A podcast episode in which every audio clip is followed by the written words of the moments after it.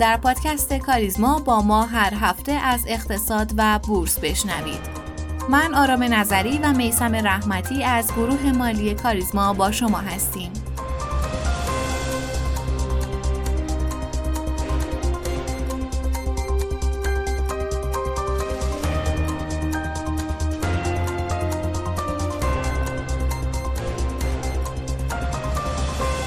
سلام و روز بر شما خوش شنوندگان پادکست کاریزما. امیدوارم که خوب و سلامت باشین. منم سلام دارم خدمت همه عزیزان آرزوی شادی و بهروزی دارم براتون. خب این هفته برای ما یه هفته خاص آقای رحمتی. چرا؟ چون سال روز انتشار اولین اپیزود پادکست کاریزماست. دقیقا. سه سال پیش یعنی سال 99 29 مرداد اولین اپیزود پادکست کاریزما منتشر شد و تا امروز ادامه داره که خیلی خوشحال کننده است برای ما. اما به نظرم خانم نظری این تداوم پیوستگی سه دلیل مهم داره. اول همراهی شنوندگان عزیزه که به ما انگیزه میده. دوم اون هدف و رسالتیه که روز اول به خاطر اون تصمیم به تولید این پادکست گرفتیم و سوم تلاش تیم تولید محتوا برای این پادکسته. مرسی از همگی و امیدوارم که این پادکست برای شنوندگان عزیز مفید باشه و از این پس هم ما رو همراهی کنن بله جای تقدیر و تشکر داره از همه شنوندگانمون که سه سال با ما هستن و خب این خیلی برای ما خوشحال کننده است. و در راستای قدردانی از این حمایت و همراهی شما شنوندگان از طرف تیم پادکست کاریزما هدیه‌ای بسیار ناقابل در نظر گرفته شده برای شما عزیزان که تقدیم شما میشه. با استفاده از لینکی که توی توضیحات قرار داده شده می‌تونید اطلاعات درخواستی رو وارد کنید که اون هدیه به شما اهدا بشه. و چند سوال هم در اون لینک سروی گذاشته شده که در راستای افزایش کیفیت پادکست ممنون میشیم که به سوال هم پاسخ بدیم و راهنمایی خوبی باشین برای ما. خب بریم سراغ اپیزود 129 آخرین اپیزود فصل سوم و هفته آینده منتظر اولین اپیزود فصل چهارم هم باشید. بریم که اول اخبار رو با هم بشنویم.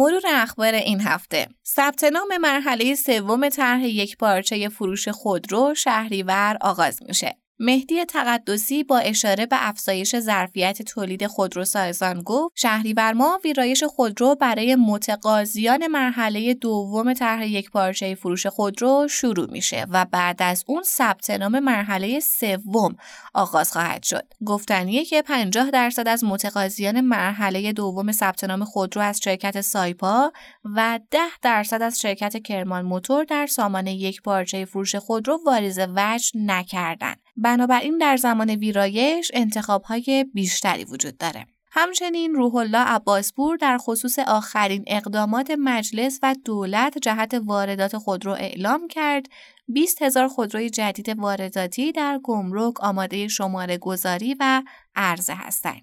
هیئت وزیران عربستان اعلام کرده که این کشور نسبت به آغاز مرحله جدیدی از همکاری با ایران بعد از قطع روابط هفت ساله دیپلماتیک امیدواره.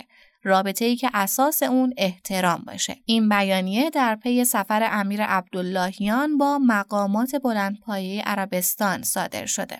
یک خبر هم از بورس بشنویم. برنامه ای برای کاهش دامن نوسان وجود نداره. امیر مهدی سبایی سخنگوی سازمان بورس در توییتی نوشت پیرو شایعات مطرح شده در فضای مجازی به اطلاع سهامداران محترم میرساند. هیچ گونه برنامه‌ای برای کاهش دامن نوسان وجود ندارد.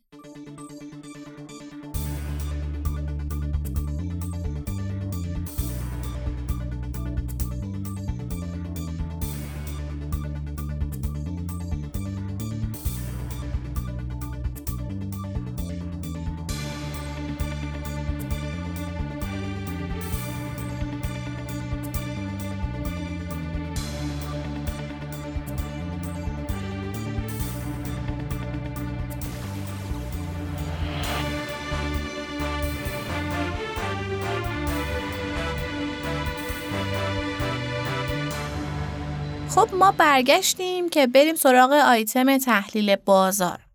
ما برنامهمون توی آیتم تحلیل بازار این بود که در مورد کلیت اقتصاد و تمام بازارهای مالی صحبت کنیم. اما این یکی دو ماه اخیر به خاطر رکود خیلی زیادی که توی همه بازارها بود و به دلیل اینکه جلوی انتشار آمار و اطلاعات شفاف در مورد بازارها هم تا حدی گرفته شده تنها بازاری که همچنان میشه ازش لاقل یک دیتای مشخص و شفاف داشت بازار سرمایه است. اینه که ما بیشتر در مورد بازار صحبت می‌کنیم. البته در اپیزودهای قبلتر در بخش مصاحبه سعی می‌کردیم موضوعات دیگر رو هم مد نظر قرار داشته باشیم اما این هفته یکم بیشتر در مورد بازار حرف می‌زنیم هم توی آیتم تحلیل بازار و هم توی آیتم مصاحبهمون. خب آقای رحمتی چه خبر از این هفته بازار؟ خب بازار تو این هفته متاسفانه کف قبلی خودش رو در شاخص کل از دست داد و به محدوده یک میلیون و هزار واحد رسید. ارزش معاملات بازار هم همچنان پایین و همون در محدوده چهار همت قرار داره. حدود دو همت هم خروج پول حقیقی از بازار داشتیم تو این هفته که بیشترین خروج از گروه بانک و خودرو فلزات بود. در این گروه ها هم بیشترین خروج پول رو نمادهایی مثل وب ملت، فملی و فولاد داشتن. هرچند در آخرین روز کاری بازار دوباره خبری مبنی بر تعدیل نرخ خوراک پتروشیمیا اومد که شاید مبنی بر این بود که نرخ خوراک بر اساس یک فرمول تعیین بشه و محاسبه نرخ دلار هم بازار نیمای دوم باشه. به حال باید ببینیم این وضعیت چگونه میشه و آیا بازار می‌تونه بعد از مدت ها نفسی بگیره یا نه. خب بسیار عالی. ما در بخش مصاحبه وضعیت بازار رو از لحاظ بنیادی بررسی کردیم. به نظرم الان وضعیت تکنیکی بازار رو هم داشته باشیم که بتونیم مسیر بهتری رو ترسیم کنیم. من کاملا موافقم. اگر بتونیم وضعیت تکنیکی بازار رو هم در کنار بنیادی داشته باشیم می‌تونه یک مسیر خیلی شفافتری توی حداقل یه ماه آینده به ما بده. شاخص کل این هفته کف قبلی خودش رو در محدوده یک میلیون هزار واحد از دست داد و خب این وضعیت رو کمی سختتر هم کرد. اما اگر فرض کنیم بازار برگشت کوتاه مدتی داشته باشه باید یه تریگر خرید روی شاخص کل تعیین کنیم. روی نمودار یک محدوده بسیار قوی مقاومتی در عدد یک میلیون و هزار واحد داریم که برای رشد کوتاه مدتی این عدد باید شکسته بشه. که باید ببینیم اول هفته آینده وضعیت چگونه است. اما برای اینکه بتونیم بهتر بررسی کنیم بازار رو بیایم با هم چند نماد مهم بازار رو بررسی کنیم. اولین نماد خگستره که در این چند وقت تاثیرگذاری زیادی داشته. این سهم بر روی یک خط روند سودی قرار داره که محدوده حمایتی 410 تومن رو نشون میده و فعلا این نماد در این هفته تونست این عدد رو حفظ کنه و در آخرین روز هم برگشت بسیار خوبی داشت و با صف خرید معاملات این هفته خودش رو به پایان رسون. نماد بعدی هم که فولاده محدوده 450 تومن یک محدوده قوی حمایتی براش محسوب میشه که می‌تونه روی کلیت بازار تاثیر بذاره. و در آخرین روز این نماد هم با تقاضای بسیار قوی همراه بود. و حتی نمادی مثل اهرم که دیگه بازار به عنوان یکی از متحرک های اصلی میشناستش حمایت قوی 1700 تومن خودش رو در این هفته حفظ کرد و در آخرین روز اون هم با تقاضای بسیار شدیدی همراه شد. بنابراین بخوام یک خلاصه بگیم کلیت بازار بر روی یک حمایت قویه و رشد کوتاه مدت دور از دسترس نیست. ولی به دلیل ریسکای موجود حتما باید ارزش معاملات روند سودی پیدا کنه و حداقل شاخص کل اون محدوده مقاومتی اعلامی رو بشکونه تا بتونیم بگیم انتظار رشد کوتاه مدتی از بازار داریم. مرسی از توضیحات جامع و کاملتون آقای رحمتی. ادامه صحبت ها در مورد بازار رو توی بخش مصاحبه بشنوید و با ما همراه باشید.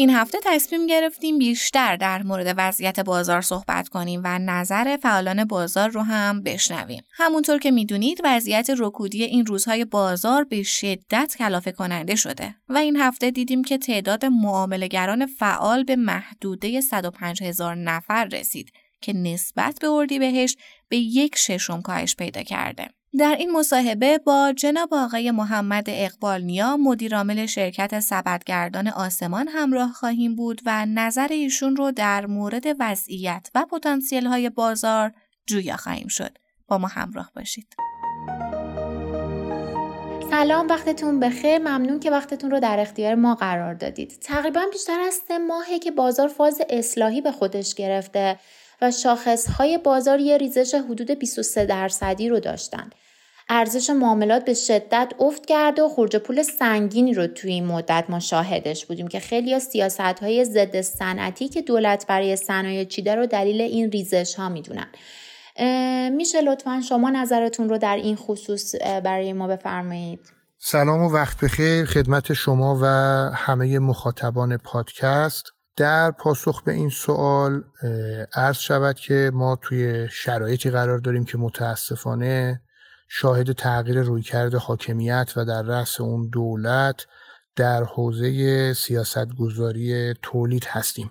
توی شرایطی که کشورها برای جذب سرمایه های داخلی و خارجی انواع مشوق ها و معافیت ها رو برای تولید در نظر می‌گیرند تا به رشد و توسعه اقتصادی دست پیدا بکنن ما داریم مسیر توسعه رو دنده عقب میریم.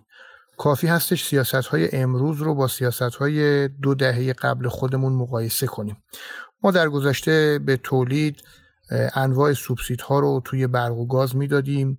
معافیت های صادراتی و منطقه آزاد و منطقه محروم می‌دادیم. صندوق توسعه ملی وام های با نرخ بهره پایین می‌داد و تحت این مشوق ها و علا رقم این که ساختار اقتصاد ایران مبتنی بر دلالی هست این مشوق ها کمک کرد که شاهد تشکیل سرمایه ثابت باشیم. پتروشیمی ها فولادها نیروگاه ها کارخونه های سیمان و موارد مشابه ایجاد شد. توی شرایط تحریمی که فروش نفت به مشکل خورد این پتروشیمی ها و فولادی ها بودن که در تامین ارز کشور کمک حال دولت و بانک مرکزی بودن. اما امروز داریم شیپور رو از سر گشادش می‌زنیم. توی شرایطی که فروش نفت و دریافت ارز اون با دشواری مواجه هست تصمیم درست این هستش که تولید صادرات غیر نفتی رو توسعه بدیم. اما در عمل شاهد این هستیم که تصمیماتی میشه که تولید کننده ما حتی توی صنایعی مثل پتروشیمی و فولاد که ما به لحاظ تامین انرژی باید توی اونها مزیت داشته باشیم الان باید قیمت گاز رو حداقل دو برابر قیمت های منطقه تعمین بکنه.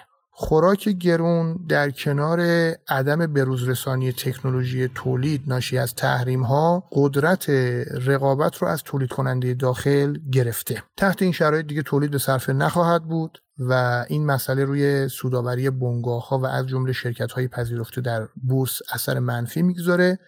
به صورت کلی این روی کرد باعث تهدید چشمانداز سوداوری شرکت ها شده و از اون مهمتر عدم ثبات سیاست ها و تصمیم گیری ها اون هم به صورت غیر منطقی و غیر کارشناسی موجب شده تا سهامدارا احساس ترس و خطر بکنن. به عبارت دیگه بزرگترین سرمایه بازار یعنی اعتماد از بین رفته. با افت قیمتی بسیاری از نمادها به نظر دوباره پی بازار به محدوده جذابی داره می‌رسه. نظر شما در مورد کلیت بازار چی هستش؟ و همچنین وضعیت کامودیتی ها رو به چه شکل می‌بینید؟ لطفا نظرتون رو روی صنایع مهم بر حسب نکات مثبت و منفی بفرمایید.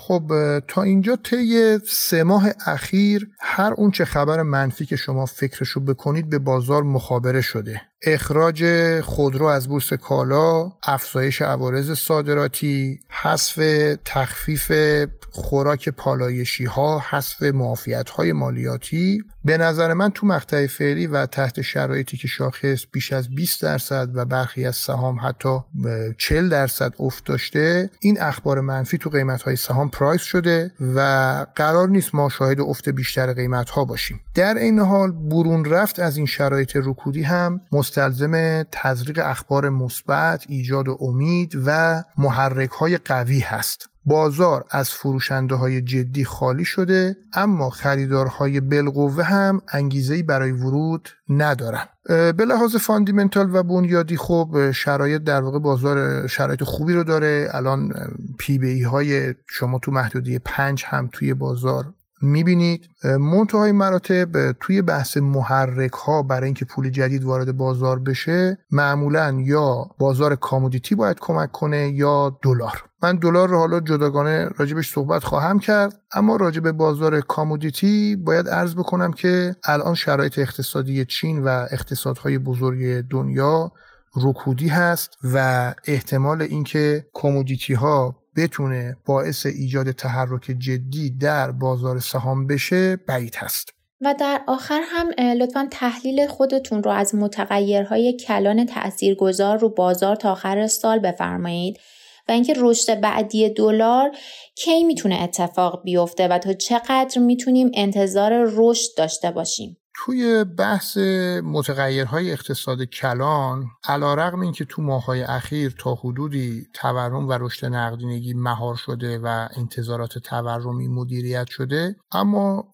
بجز یه گشایش های جزئی اینکه مثلا ما 6 7 میلیارد دلار پول کره رو گرفتیم یا بخشی از طلب اون از عراق گرفتیم ما یه تغییر روی کرده اساسی و جدی توی بحث اقتصاد کلان نمی‌بینیم. کماکان بحث ناترازی بانک ها وجود وجود داره کسری بودجه دولت وجود داره و متاسفانه با همه اخبار مثبت سیاسی که این مدت داشتیم حالا عادی شدن روابط با عربستان آزاد شدن ارزهای بلوکه شده تبادل زندانیا تحت این اخبار و سیاست های انقباضی بانک مرکزی انتظارات تورمی به صورت موقت مهار شده و سیاستگزار تونسته با تزریق ارز دلار رو زیر 50 هزار تومن مدیریت کنه. من فکر می‌کنم با بولد شدن کسری بودجه دولت در نیمه دوم سال شرایط متفاوت خواهد بود. ببینید طبق گزارش سازمان بودجه سازمان برنامه بودجه طی چهار ماه اول امسال تنها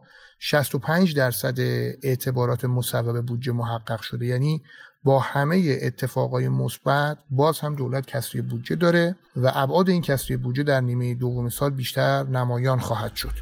کسری بودجه دولت نهایتا به رشد نقدینگی تورم و افزایش قیمت ارز منجر میشه. تحت این شرایط همه بازارها برای اینکه خودشون رو در برابر تورم محافظت کنن رشد می‌کنن.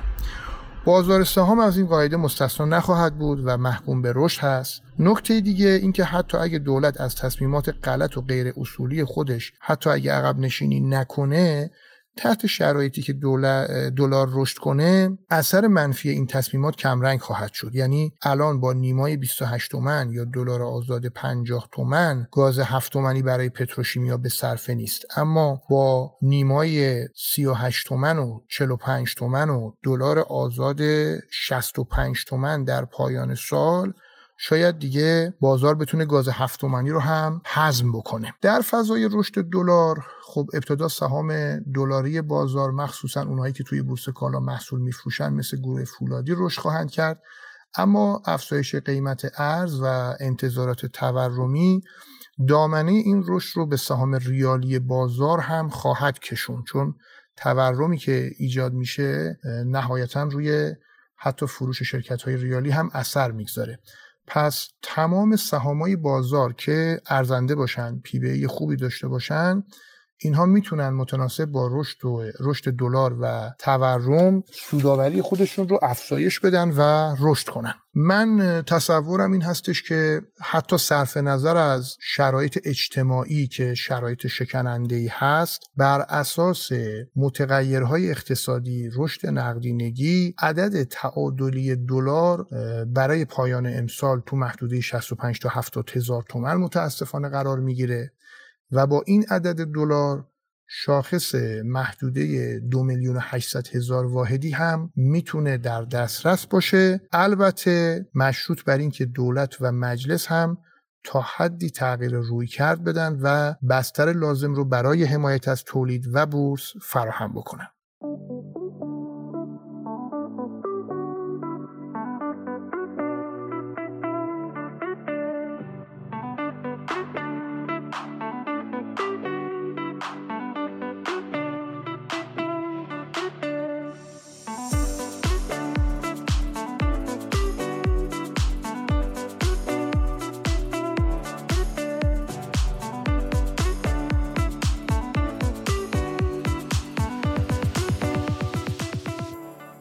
امروز قصد داریم در مورد یکی از تئوری های مالی صحبت کنیم که برگرفته از یک سوگیری مهم به نام رفتار گلهیه.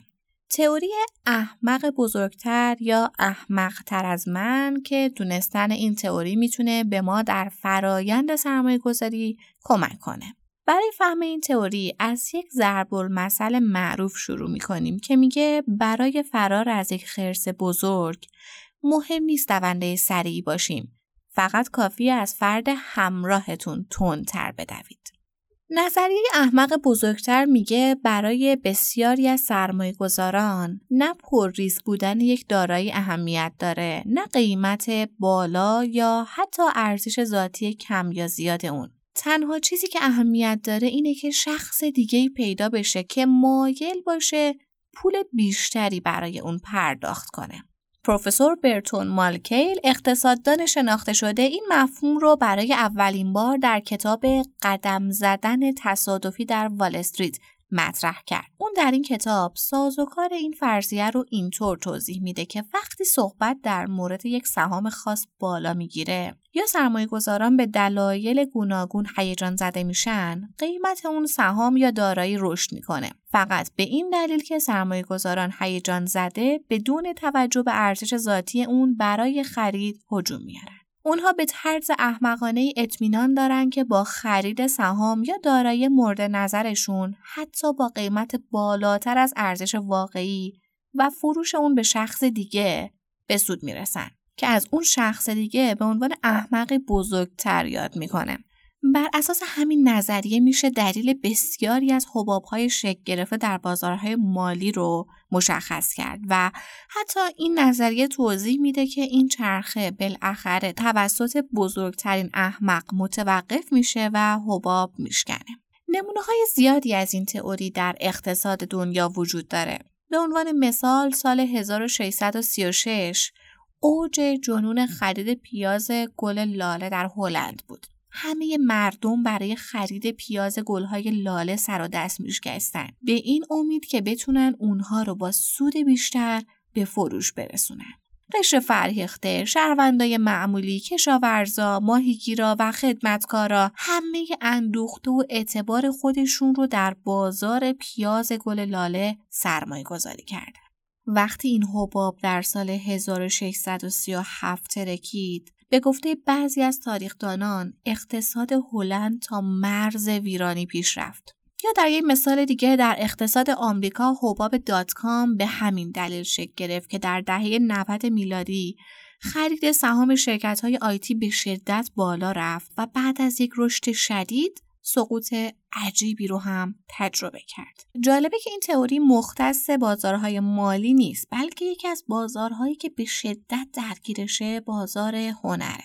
بقیده بسیاری از افراد متخصص این حوزه خیلی از تابلوهای نقاشی یا آثار هنری بالاتر از ارزش ذاتی خودشون معامله میشن و این صرفاً به دلیل ارزش هنری بالاتر نیست بلکه پیدا کردن یک نفر که بیشتر پول میده هم هست. اینم مهمه که همونطور که از مثال ها مشخصه همیشه برای نفرات اولی که از این تئوری استفاده می‌کنن اوضاع خیلی خوب پیش میره و قطعا یک استراتژی پر ریسک محسوب میشه و استفاده از اون می‌تونه سود بسیار بالایی رو نصیب شما کنه ولی متاسفانه این امکان هم وجود داره که دیگه در اون بازار خریداری پیدا نشه و شما آخرین نفر اون زنجیره بشید. شاید در این روزا هم یکی از دلایل مخالفان سرسخت بازار کریپتو همین تئوری باشه که گفته میشه افراد برای ارزش یک ارز اون رو نمی‌خرن بلکه اعتقاد دارن می‌تونن صرفا اون رو به قیمت بالاتری به کسی بفروشن هرچند که سودهای بسیار خوبی هم نصیر سرمایه گذاران میشه حالا به نظر شما در اقتصاد ایران چه زمانی سرمایه گذاران از این تئوری استفاده می‌کنن؟ حتما برامون بنویسید که قرار هفته آینده در موردش صحبت کنیم و نظراتتون رو بخونیم. مرسی که با ما همراه بودین. آخرین اپیزود فصل سوم به آخر رسید. هفته آینده با اپیزود اول فصل چهار با شما همراه میشیم.